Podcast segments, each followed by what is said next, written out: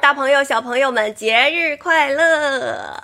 每年啊最喜欢过六一儿童节了，因为呢从小呢就六一儿童节的时候就有文艺演出啊，就给我们小朋友画个大红脸蛋大红嘴唇，然后好多小男孩画完了嘴就这样都不知道怎么说话了。然后我们会戴一个很漂亮的发卡，上面有个那个蝴蝶结啪在脑袋上啊，每个小朋友都是这样的，然后穿很漂亮的裙子，老师还会给我们发礼物，爸爸妈妈还会带我们去公园玩。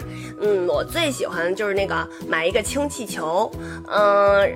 然后把它拴在身上啊，任意部位拴，这样给它拴上，然后走路的时候那个气球就一飘一飘的，你要蹦蹦哒哒蹦蹦哒哒，那个气球就一飘一飘。上小学以后呢，六一儿童节呢就是有个入队仪式，对吧？每年都有新的小朋友戴上红领巾加入少先队。其实呢在每个大人的心里啊，也都有一个小孩没有长大的小孩，对不对？尤其是在夜深人静的时候，你是不是觉得自己也是一个小宝宝，然后你还希望能有爸爸妈妈爷爷奶奶给你讲个故事什么的。如果你当大人当得太累呢，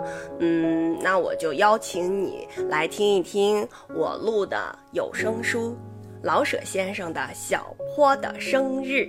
在这部小说里面呢，咱们可以跟着小坡和他的妹妹还有他的好朋友街坊那些马来小孩印度的小孩啊，跟他们一块儿去逃学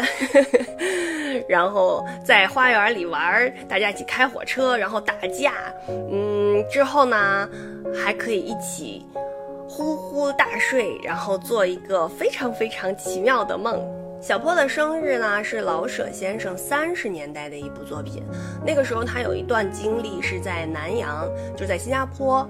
他写这本书的初衷呢，是他非常想写一本由中国人作为主人公的小说。他很想把自己作为成人在南洋的经历、所见所闻、所思所想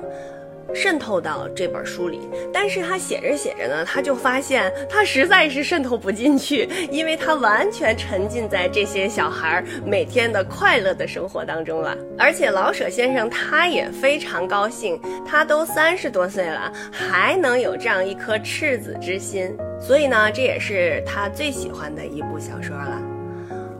我也希望大家都能够怀着这样一颗纯真的赤子之心来面对自己的生活。到喜马拉雅黄鹤有声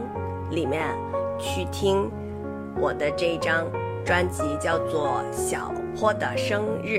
今天开始更新第1集，之后呢每隔1天会更新新的1集，欢迎大家订阅收听。